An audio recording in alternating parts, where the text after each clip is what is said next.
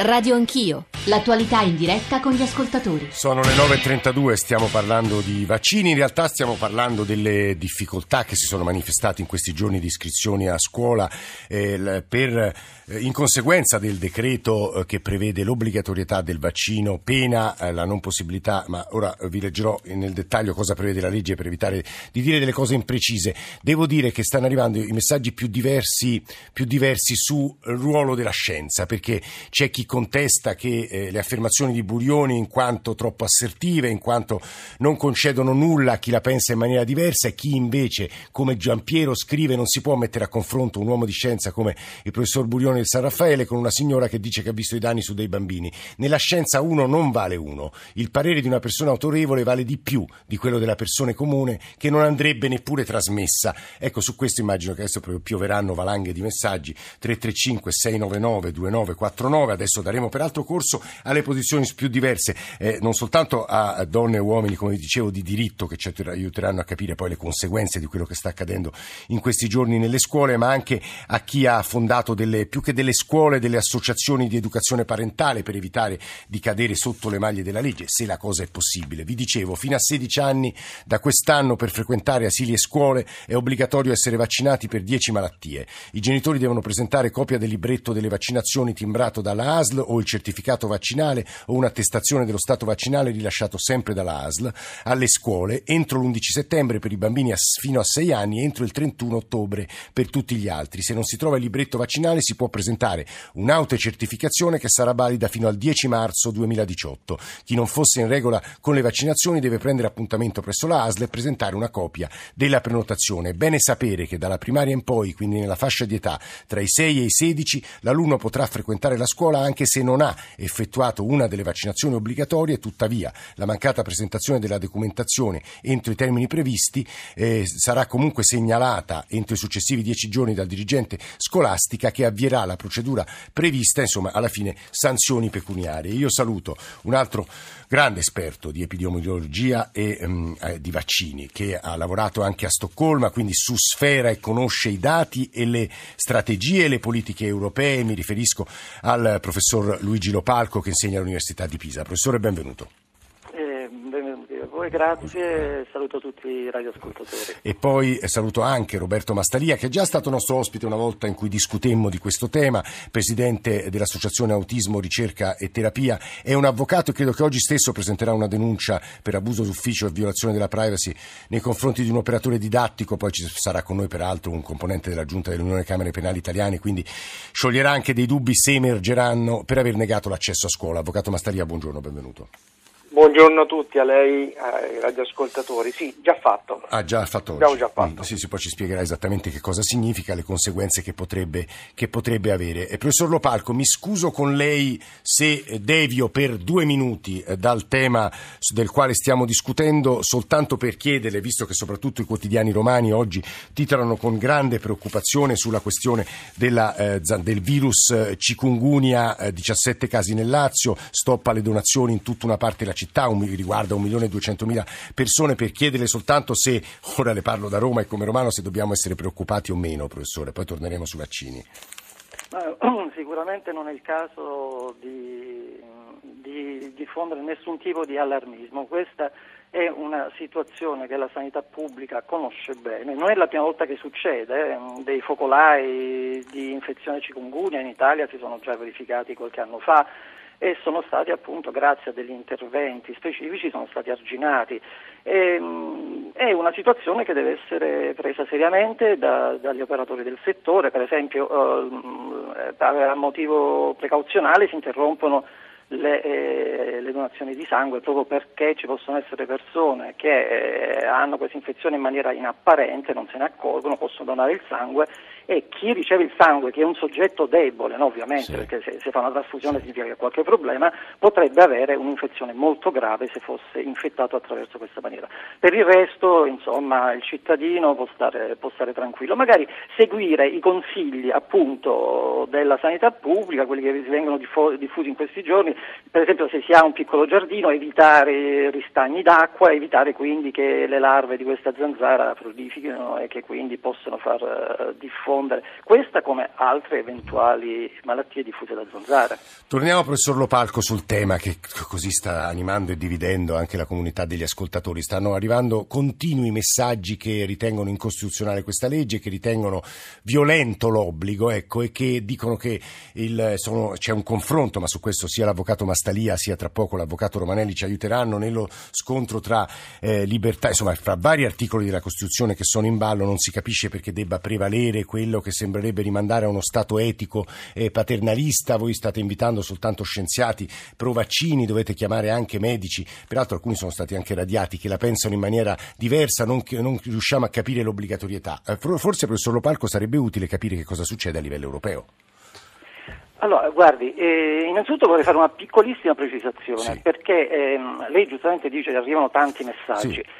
Da epidemiologo, quindi da persona che è abituata a, a giocare con i numeri, le voglio dire questo, esiste un fattore di distorsione, nel senso che chi ha vaccinato il proprio figlio seguendo le indicazioni del suo pediatra, che sono più del 90% della, della popolazione, sicuramente adesso non starà a scriverle messaggi dicendo eh, la legge dell'obbligo è buona oppure sono d'accordo, ha vaccinato, è tranquillo, sta lavorando, sta facendo le, le sue cose. Chi si lamenta, ovviamente una piccola porzione della popolazione piccola ma molto vocale. Eh, molto però, però Lopalco, ho letto stamattina dei dati, un quarto degli italiani non crede nell'obbligo, è tanto. È ah de... sì sì, no, eh. sicuramente. Allora, torniamo all'obbligo anche perché vorrei rispondere alla sua domanda su quella che è la situazione europea. Allora, in Europa esistono diverse situazioni eh, e soprattutto diverse declinazioni dell'obbligo. E faccio un esempio. Eh, ci sono i paesi del centro-est Europa, dalla Polonia fino alla, alla Bulgaria, che mh, per ragioni storiche e sociali mh, hanno sempre eh, ragionato in termini di obbligo sì. vaccinale, ma in questi paesi l'obbligo, per esempio, coincide col fatto che una vaccinazione viene offerta gratuitamente dallo Stato, mm, cioè mm, mm. lo Stato offre gratuitamente ciò che è obbligatorio. Quindi in questo caso l'obbligo è quasi dire, un, un, elemento positivo della sanità pubblica perché si dice ah, vabbè posso avere gratis il vaccino, sì. anche perché si tratta di, di, paesi come la Romania ad esempio in cui ci sono state anche de, delle situazioni di mancanza di vaccini, certo. eccetera, eccetera. Tra i paesi diciamo, occidentali, quelli con una cultura storica un po' più vicina alla nostra, l'obbligo eh, è presente in pochi paesi. Eh. La Francia probabilmente inizierà il prossimo anno, anzi è quasi sicura questa, questa sì. notizia.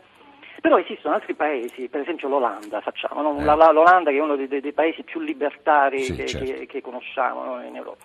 In Olanda eh, non esiste un obbligo vaccinale, ma per esempio esiste un obbligo di certificare le vaccinazioni quando ci si iscrive a scuola, cioè comunque quando un bambino entra a scuola presenta... Come, come in Italia oggi, diciamo. Diciamo come in Italia oggi, soltanto che l'obbligo non è sul genitore, ma l'obbligo si attua sulla scuola, eh. cioè nel senso che è la scuola che deve verificare eh. e accettare i bambini vaccinati. Se una scuola accetta dei bambini non vaccinati, paga una sorta di ammenda. Quindi in questa, in questa, situazione che cosa succede per esempio in Olanda? In Olanda dove esistono dei gruppi che per ragioni religiose sì. non vogliono vaccinarsi, no? sono i cristiani ortodossi sì. eh, che non vogliono vaccinarsi, cosa fanno? Hanno creato delle scuole private, religiose, in cui il cittadino paga una retta e in questa Guardi, retta in qualche Loparco, maniera... Eh, sta, credo che stia accadendo anche in Italia. Ora eh, resti con noi se mm, può perché certo. volevo farle ascoltare altre esperienze e voci di dissenso, se così possiamo definirle. A cominciare da due messaggi vocali che sentiamo subito, poi la voce di Mastalia e Erika Di Martino. Ecco i messaggi vocali. Buongiorno a tutti. Vorrei domandare, il genitore può rifiutare di firmare il foglio di assunzione di responsabilità? Grazie. Lunedì mattina il parroco direttore dell'istituto paritario per l'infanzia dove va il mio bambino mi ha aspettato sulla porta dicendomi hai vaccinato il bambino? La mia risposta è stata no. Come prescritto dalla legge avevo i documenti in regola con l'appuntamento fissato all'ASL e sono dovuto andare via. Questa è l'ignoranza andato dai carabinieri e risolto nulla, è intervenuto direttamente il vescovo di Vittorio Veneto, il quale mi ha aperto le porte della scuola paritaria. Questo è un gran casino. Roberto da Vittorio Veneto. Erika Di Martino, buongiorno, benvenuta.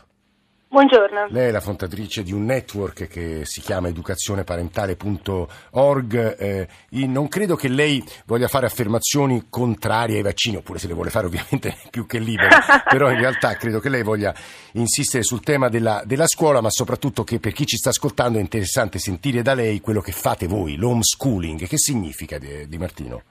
Sì, a me interessa solo fare chiarezza sì. perché anch'io, come molti in questo periodo, ho ricevuto delle email, contatti, messaggi di genitori come voi qua che avete messo in radio eh, allo sbando o comunque con grandi problematiche legate all'istruzione. Sì. Allora, quello che ci tengo a dire è che il decreto legge del numero 73 parla di obbligo vaccinale per bambini dai 0 ai 16 anni sì. e quindi indipendentemente da quello che è il percorso scolastico tradizionale. Ora, l'Italia e anche i suoi media con queste testate, questi titoli che stanno lanciando, sta dando un messaggio fuorviante, perché non è una questione di scuola, perché comunque anche i bambini che vanno nelle scuole parentali, che vanno eh, in qualsiasi Che sono no, le scuole realtà, parentali? Eh, Di Martino ce lo spieghi, lo spieghi a chi ci sta ascoltando. Allora, le scuole parentali sono delle scuole che nascono per volere dei genitori, che si associano, solitamente fanno appunto un'associazione e poi cercano un locale e ehm, ingaggiano un insegnante o in certi casi addirittura i genitori sono gli insegnanti e quindi ricreano quella che è una realtà simil scolastica, ma non è scolastica di per sé perché comunque segue ehm, magari curriculum diversi, anche ambientazioni diverse, molte sono a contatto stretto con la natura e quindi creano comunque una situazione di socializzazione simile per orario a quello della scuola dove i bambini si ritrovano ah. e studiano e, e, e giocano e fanno tante cose a seconda di quella che è la fascia di età. È diverso dal homeschooling L'homeschooling è quello che pratico io. Uh-huh. E che praticano all'incirca 2000 famiglie in Italia. Noi, noi, siamo genitori che non delegano a nessuno l'educazione dei propri figli, è un diritto sancito dalla Costituzione. Ma fino a che età, fino a che età Erika Di Martino? È veramente una situazione elastica, una mm. famiglia può farlo per un anno, per due anni, può farlo anche per E lì non chiedete certificati vaccinali, giusto? Ma non è a chi deve chiedere che cosa, questo è il fatto, è una mm. famiglia che sceglie di fare educazione a casa. Sì. Quello che stavo dicendo prima è che basterebbe leggere l'articolo 1 del decreto per sì. capire che sono tutti toccati dal decreto vaccini. Ah, indipendentemente dalla scuola, la gente sta confondendo quello che è la legge eh. con quello che è il controllo. Il controllo può avvenire alla scuola solo perché appunto si dà per scontato che il 99,9% dei bambini vada a scuola e quindi il Ministero ha pensato che ingaggiando quelli che sono i dirigenti scolastici per sì. questa, questo controllo si faccia prima. Ed è giusto, ma tutti vengono chiamati dall'azienda sanitaria locale. Facciamolo capire bene chiaro questo, anche perché non è facile... Beh, Di Martino, in realtà non tutte le regioni sono efficienti quali, quali quella da, insomma, nella quale vive Ma lei. qui non eh, stiamo eh. parlando di efficienza oppure eh, no, le ASL non chiamano legge. O, stiamo parlando di legge oppure no, mm. sono tutti toccati. Sì, no, Poi ma... che l'ASL si, si, smuova o no, io le dico, sinceramente noi siamo in Lombardia e sono arrivate le lettere a tutti, chi faceva però... scuola a casa. Sì, sì, sì, no, no, in Lombardia è sicuramente successo, in altre regioni purtroppo no. Di Martino, continui a ascoltarci perché volevo aggiungere alle sue parole quelle della, dell'avvocato Mastalia eh, come presidente dell'Associazione Autismo, Ricerca e Terapia, ma anche eh, per raccontarci che cosa ha fatto oggi, che esposto ha presentato. Avvocato. Sì, buongiorno a tutti. Abbiamo depositato, penso, il primo ricorso, o meglio, la prima denuncia, il primo esposto in Italia nei confronti di un direttore scolastico che aveva, si era permesso di eh, rifiutare diciamo, un bambino a scuola ieri mediante eh, la consegna in questo caso di un documento scritto con il quale gli inibiva l'accesso a sì. scuola. Perché l'abbiamo fatto? Perché la legge non consente in alcun modo al dirigente scolastico di fare una cosa del genere. Basta andare a vedere il dettato della legge che parla semplicemente di come il, eh, entro il termine, in questo caso per i bambini, chiamiamoli 06, in realtà non eh, Mastaria è caduto nel momento in cui stava dicendo una cosa importantissima. Io mi permetto soltanto di riprenderla con la voce di Rinaldo Romanelli, avvocato, penalista, componente della Giunta dell'Unione delle Camere Penali Italiane. Avvocato, benvenuto, buongiorno. Grazie, buongiorno Perché a tutti. come avrà capito e sentito, anzi capito dalle cose che ha sentito e tra poco sentiremo altri ascoltatori e ascoltatrici, ci sono moltissimi dubbi sull'applicazione di questa legge. Ce ne chiarisce qualcuno se può, avvocato? Dubbi sono l'unica cosa certa. Io potrò dare un contributo limitato. Eh. In relazione a cosa? Perché allora, sono molti. Allora, sì, prima sta... che si distingueva giustamente tra l'obbligo vaccinale eh. e i profili relativi alla scuola. L'obbligo vaccinale è previsto in generale dalla legge. Da 0 a 16 anni bisogna vaccinarsi. Sì. se non si fa c'è una sanzione amministrativa. Sì. E questo vale anche per chi non frequenta gli asili, ecco, perché quanti ci capiamo per questa Ecco, scuola questo è il punto. Quindi se io vado in una scuola parentale da 0 a 6 anni, in realtà comunque sto, senza vaccinarmi, eh, comunque sto violando la legge o no? Anche se non vado da nessuna parte. Anche se sto perché a casa. la norma prevede Eh. l'obbligo dei vaccini Per per, i bambini da ergo 0 a omnes, 16 anni, sì. secondo le tabelle che sono previste dal Ministero della Salute, no? Sì. che prevede quando bisogna vaccinarsi, per cosa e così via. Quindi prescinde dalla frequentazione. Poi si pone il problema della frequentazione per ovvie ragioni, perché quando si va a scuola bisogna essere in regola perché è un luogo nel quale si presume che si possano diffondere determinate malattie se uno non è coperto da vaccinazione quindi si impone a carico de- de- delle strutture scolastiche di fare Però, certe eh, però in capo a chi? Al preside, perché l'avvocato Mastaria poneva proprio questa questione, lui credo l'esposto Sì, riguardi questo questo. è eh. espressamente previsto dalla legge al dirigente scolastico e responsabile dei servizi educativi per l'infanzia, cioè diciamo alla figura apicale di vertice della scuola. Allora lì per, per l'asilo, io lo chiamo asilo così capiscono tutti di cosa Sì. stiamo parlando, quindi non delle elementari e tantomeno delle scuole medie. Eh, è prevista una determinata procedura. Allora, bisogna iscriversi. Quando ci si iscrive, la legge prevede che il dirigente debba richiedere la presentazione di una determinata documentazione, che molto in sintesi è o la documentazione che attesta che sono, sono stati fatti i vaccini, o una certificazione del pediatra che dice Sì, che non devono essere fatti i vaccini perché il bambino ha dei problemi per cui non deve fare quel tipo di vaccino e in quel caso viene escluso per quel tipo di vaccino per cui ha il problema, Sì. oppure la richiesta che è stata fatta dai genitori all'ASL perché sia eh, applicato il vaccino. E eh, questo diciamo, è, è l'onere previsto dalla legge. Mm, Però la mancata presentazione di questa documentazione, Sì. Crederei, qui andiamo sull'interpretazione leggendo la legge, non incide sull'iscrizione, perché la legge prevede semplicemente non è in regola con questa presentazione di documentazione, non può accedere, Ai servizi, giusto? costituisce requisito di accesso alla scuola. Però questo solo tra è 0 e 6 iscritto anni, se non sbaglio. Tra 0 e avvocato. 6 per l'asilo Eh. e basta. Non Poi invece basta che pago una multa, questo è il punto. Ah, eh, anche perché è la scuola dell'obbligo, quindi non si Esatto. può lasciare un bambino Eh, fuori esatto. dalla porta. E questo è il nodo, questo è il Sarebbe nodo. un conflitto come dire, tra un obbligo che ricade sui genitori ed è anche penalmente sanzionato.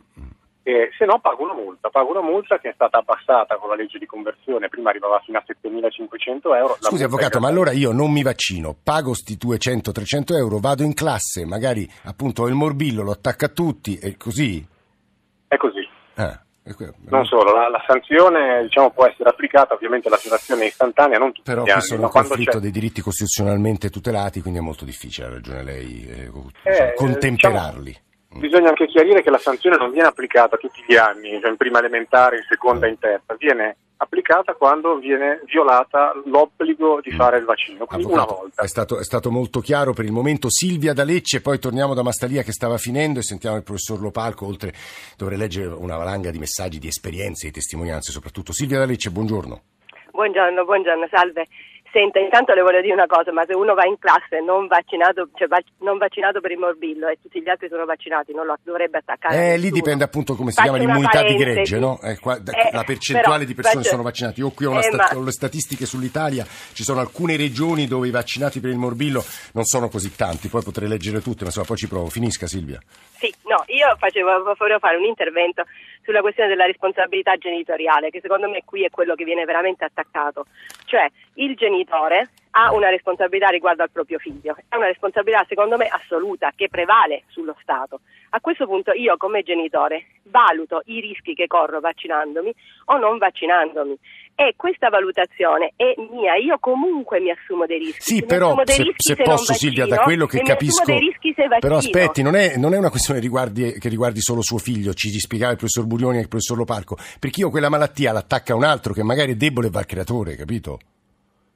Ho capito, però anche mio figlio potrebbe essere debole riguardo ai vaccini e riportare danni permanenti. Eh, Cioè, possiamo contest- mettere sì, uno sì. contro l'altro, Eh. è una questione di informazione, cioè i genitori devono, essere, devono poter essere informati e qui andiamo al vero nodo, cioè l'informazione deve essere libera, indipendente, Guardi, Silvia, deve lei- riportare lei è i molto dati, chiara, cioè i dati AIFI, sì. AIFA non sono reali. Silvia, su questo sentiremo. No, no, no, Silvia, è molto chiara la sua posizione e aggiungo che Carlo scrive: quando in un paese si erode il rapporto di fiducia tra classe politica e popolo, questo è ciò che succede. Anche su provvedimenti normali il popolo punta i piedi e per ripicca ostacola i processi di cambiamento, le leggi nuove. Quando Letta poco fa parlava di ricucire lo strappo, ha capito il problema cercando soluzioni, però in realtà eh, questa distanza che c'è tra, eh, chiamiamolo popolo, una definizione un po' vaga, però, e, e classi dirigenti in Italia produce anche questa erosione della fiducia reciproca. È triste che accada anche nei confronti della scienza. Avvocato Mastalia e poi torno dal professor Lopaco. Sì, Avvocato.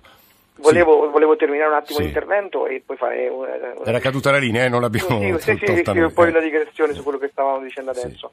Allora, quindi il, il, direttore scolastico non ha alcuna competenza in ordine all'esclusione. La legge è chiara, deve prendere la documentazione, fare il mero passacarte e inviarla all'ASD, sempre che lo faccia nel rispetto di quella che è la. Quindi non può impedire l'accesso, dice lei, Mastalino? Assolutamente no, in questo momento Però Romanelli non ha fatto tutto il passaggio di inviare i dati all'ASD e aspettare la risposta dell'ASD sempre che loro siano in grado di farlo nel rispetto della normativa sulla privacy, lui non può fare niente. Però quando i, presi, i, genitori hanno chiamato i carabinieri di fronte a presidi che si opponevano, eh, i carabinieri hanno dato ragione al preside. Eh, da quello Ma sai qual è il problema? Eh. I carabinieri logicamente non hanno una conoscenza specifica di questa norma. Se uno va a leggere la legge è chiarissima, c'è scritto nella legge, c'è scritto addirittura nella circolare del primo settembre, c'è scritto che i direttori non, devono, non hanno la possibilità di sindacare quello che è il contenuto della documentazione che è stata prodotta. E quindi bisogna aspettare la filiera prima di arrivare a un provvedimento, non può essere un provvedimento preso così. No, per quanto poi, eh. e quindi questo è il motivo per cui abbiamo sì, impugnato. Sì, eh. E in ordine a quello che stava dicendo prima, se un eh. bambino va a scuola non vaccinato e attacca il morbillo agli altri, eh. non è così, perché un bambino non vaccinato è un bambino non vaccinato, non è un bambino malato. Questo dobbiamo Ho capito, ma il morbillo si attacca a una malattia infettiva, avvocato. Guardi, io le faccio un esempio, mio figlio, quello che è eretico perché è autistico in conseguenza delle vaccinazioni, eh. quando a scuola un bambino vaccinato contro la varicella ha preso la varicella su 25 bambini, lui era l'unico eretico non vaccinato contro la varicella, l'hanno presa in 12. Mm. Sì, ma e la varicella non è una malattia che può avere conseguenze gravi come No, no, no, guardi, eh. tutte le, allora, se un bambino ha delle problematiche, si continua a parlare dicendo che i bambini che sono immunodepressi, immunosoppressi, allora, quelli che sono immunosoppressi devono fare purtroppo una vita eh, ritirata, perché sì. non è una questione di andare sì, a scuola, sì, andare a scuola non possono uscire, devono eh, un, vivere all'interno di una campagna di vetro. Gli altri vivono potendo, eh, potendo, andare in giro utilizzando dei farmaci che li aiutano in questo senso. Ma non è che questi bambini sono messi in pericolo dal morbillo, sono messi in pericolo da decine, centinaia di diversi batteri Però... e virus. Stavate parlando prima di un, di un altro virus che è in circolazione sì. in questo momento a Roma, cioè sono centinaia i virus e i batteri che possono essere pericolosi purtroppo per Guardi, avvocato Massaria, mi permetta soltanto no, no, no, il, il, punto, il, punto, è chiaro, mi permetta soltanto di eh, chiedere un ulteriore chiarimento momento diciamo, qui sembra ci siano solo interpretazioni e non fatti, come diceva Nietzsche, ma insomma, Avvocato Romanelli, eh, perché Mastaria ha detto una cosa diversa dalla sua, poi vorrei lasciare un paio di minuti al professor Lopalco. Romanelli. Allora, partendo dal presupposto che lei introduceva, cioè che qui ci sono interpretazioni, poi si vedrà. Io le, leggo due righe, poi ciascuno può intervenire, paiono chiare. Per i servizi educativi e per gli infanti, per le scuole per l'infanzia, incluse quelle private non paritarie, la presentazione della documentazione di cui al comma 1 costituisce requisito di accesso. La documentazione di cui al comma 1 è quella che dicevo prima, cioè o l'attestazione che è stato fatto il vaccino o il certificato del pediatra che non bisogna farlo oppure la domanda presentata all'ASL per farlo. Questo è il requisito d'accesso. Poi che dopo la domanda presentata all'ASL uno sia stato invitato, non sia andato e non l'abbia fatto è un altro tema ma se non presenta questa documentazione non ha i requisiti di accesso. No, molto... Allora chi è competente, cioè dirigente, farà un provvedimento motivato, perché la pubblica amministrazione sì. si esprime solo con provvedimenti scritti e motivati, nei quali dice perché non consente l'accesso. Mm, mm, mm. Quel provvedimento, come tutti Guarda. i provvedimenti, sarà impugnabile, credo, davanti al TAR. Sono due, sono due, avvocati che avete sentito parlare, temi sui quali torneremo, però vorrei lasciare un paio di minuti anche per sciogliere, credo, alcuni dubbi al professor Lopalco che insegna igiene all'Università di Pisa. Professore.